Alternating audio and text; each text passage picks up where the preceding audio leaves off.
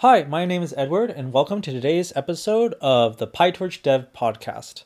Today, I want to talk a little bit about someone's, or perhaps anyone who is a software architect's favorite subject the library structure in PyTorch.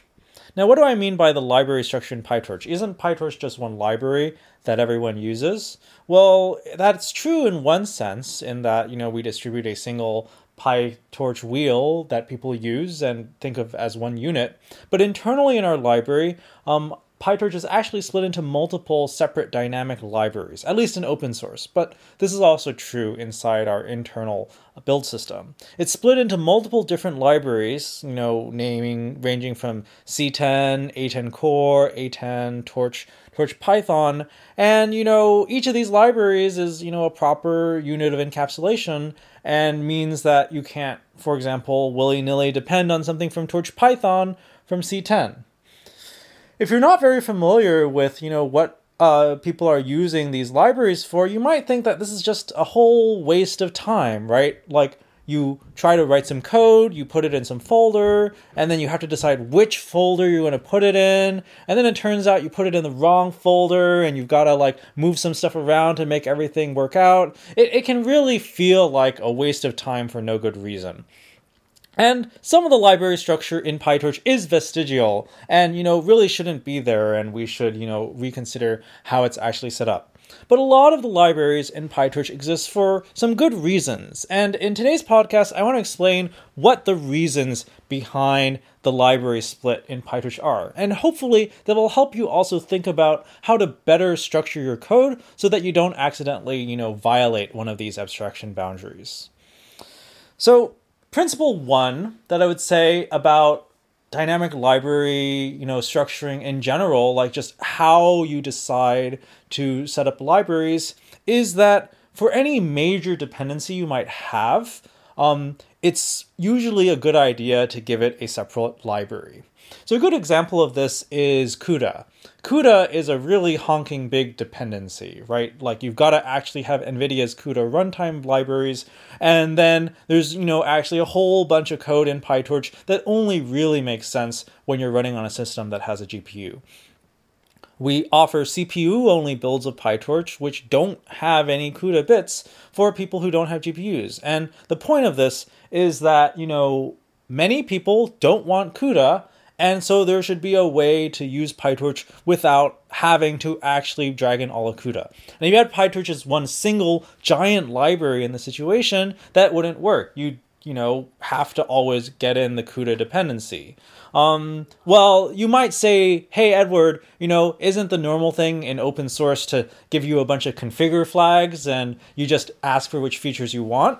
And the answer is yes, that's true. Like, um, if you've ever built Python for, from source, for example, there's a whole bunch of flags you can toggle on and off.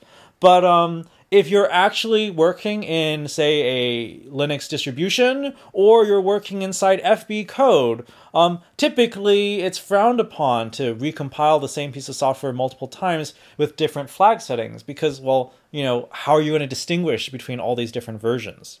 So when you're in a situation where you can only ever build some piece of code once, well, you had better not, you know, uh, find you'd better find some other way besides if defing to split things out. And so in PyTorch, we have a ATen CPU uh, library that has all of our CPU kernels, and we have an ATen CUDA library that contains all of our CUDA kernels. And so if you're, say, in Buck and you want to depend on a library, um, but you don't want any of the CUDA functionality, there is actually a dependency you can depend on, the CPU only dependency, that will prevent you from bringing in all your CUDA code.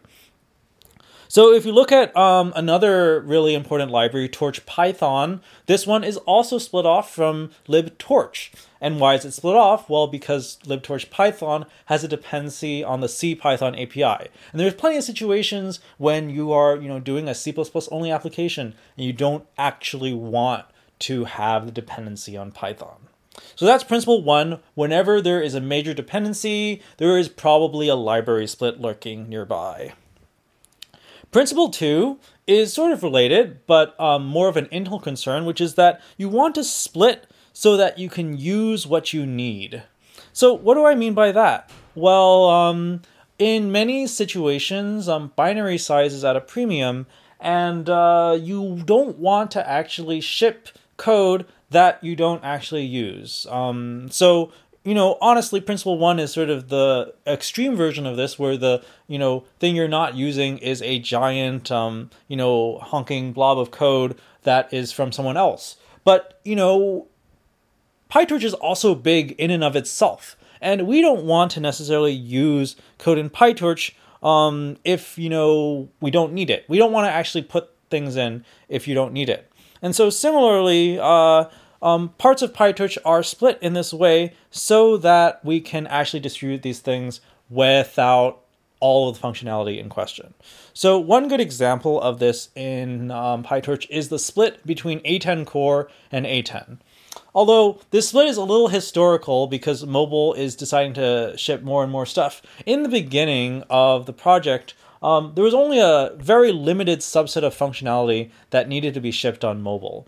And so when, you know, we when we wanted to actually put PyTorch into uh, production, we wanted to actually merge the Caffe2 and PyTorch code bases.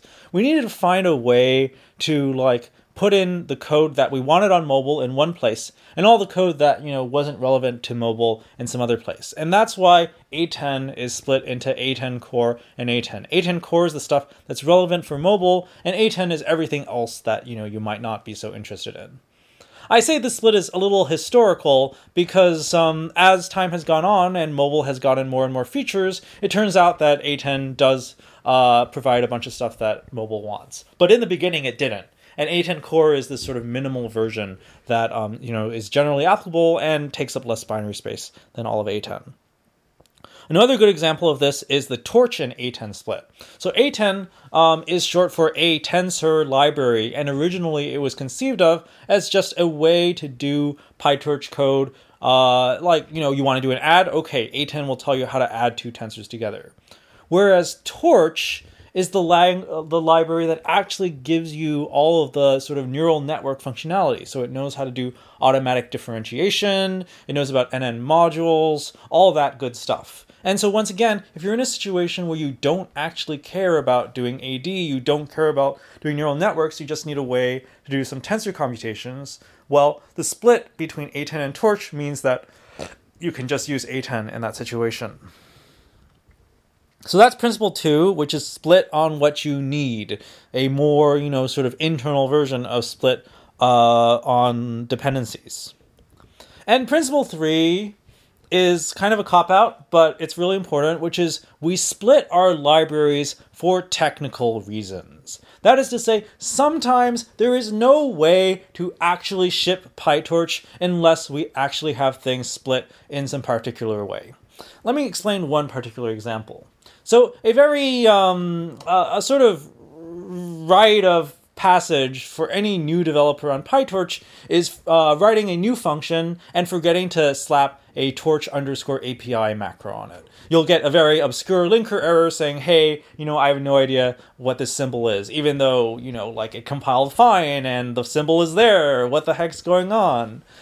So, why does this macro exist in the first place? Well, this macro exists because of something very interesting. So I, I have to take a brief detour to explain. So when we write dynamic libraries, we have to specify what symbols we actually expose as opposed to private symbols which aren't available uh, to external users. That kind of makes sense. And uh, if you're writing a you know standard Linux library, you usually just expose everything. Like you don't really care about um, uh, very much hygiene in this case. But um, on Windows, there's actually a problem, which is the Windows DLL format only allows for about 65,000 exported public symbols. Now, 65,000 would be a lot of cookies to eat, but as far as symbols go, it's nothing. And a any, you know, self-respecting project is going to quickly hit this limit.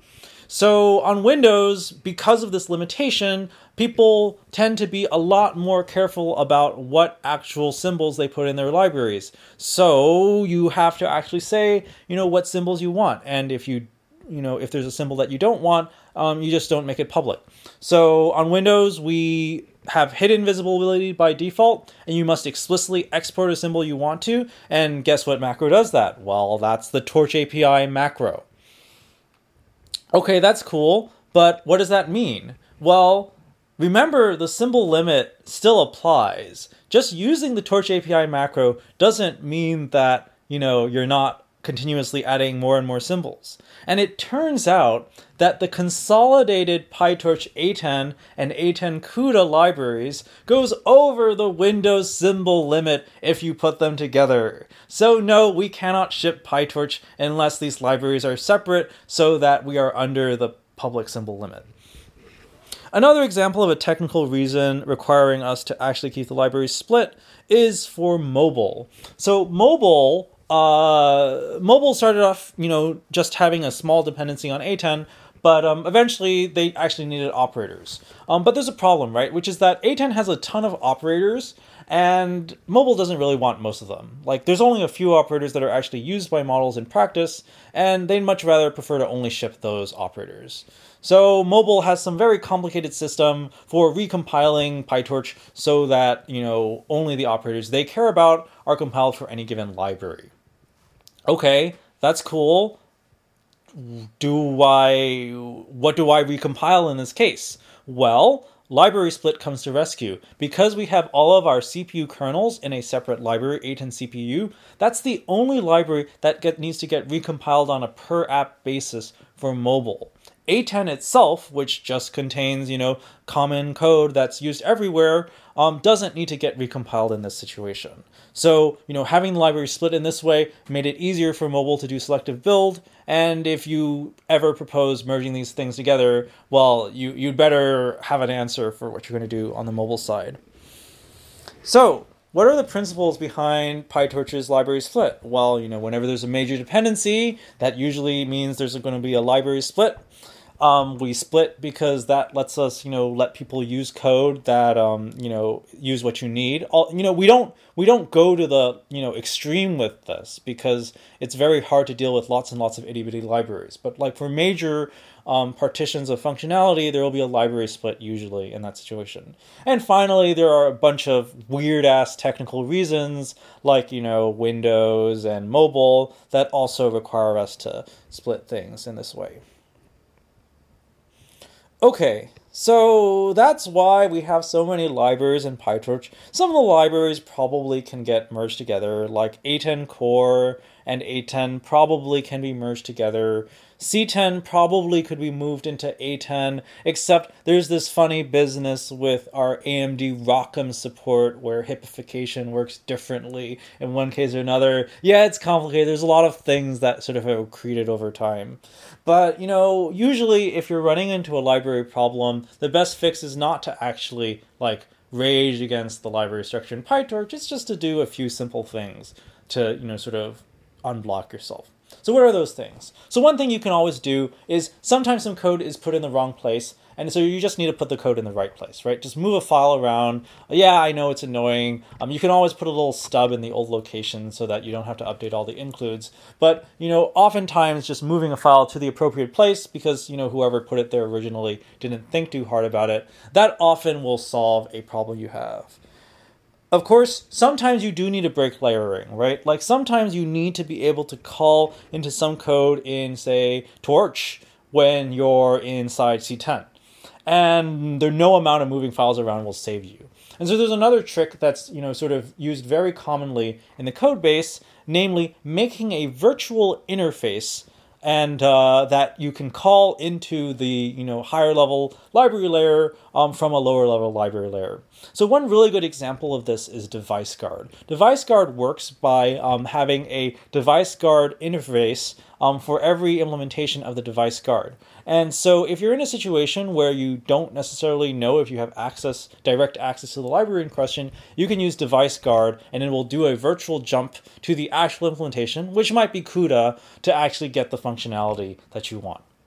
Of course, if you're actually in the CUDA library, you don't have to do this virtual jump. And so there's actually a specialized version of Device Guard called CUDA Guard, which lets you do exactly this when you don't need to violate the layering.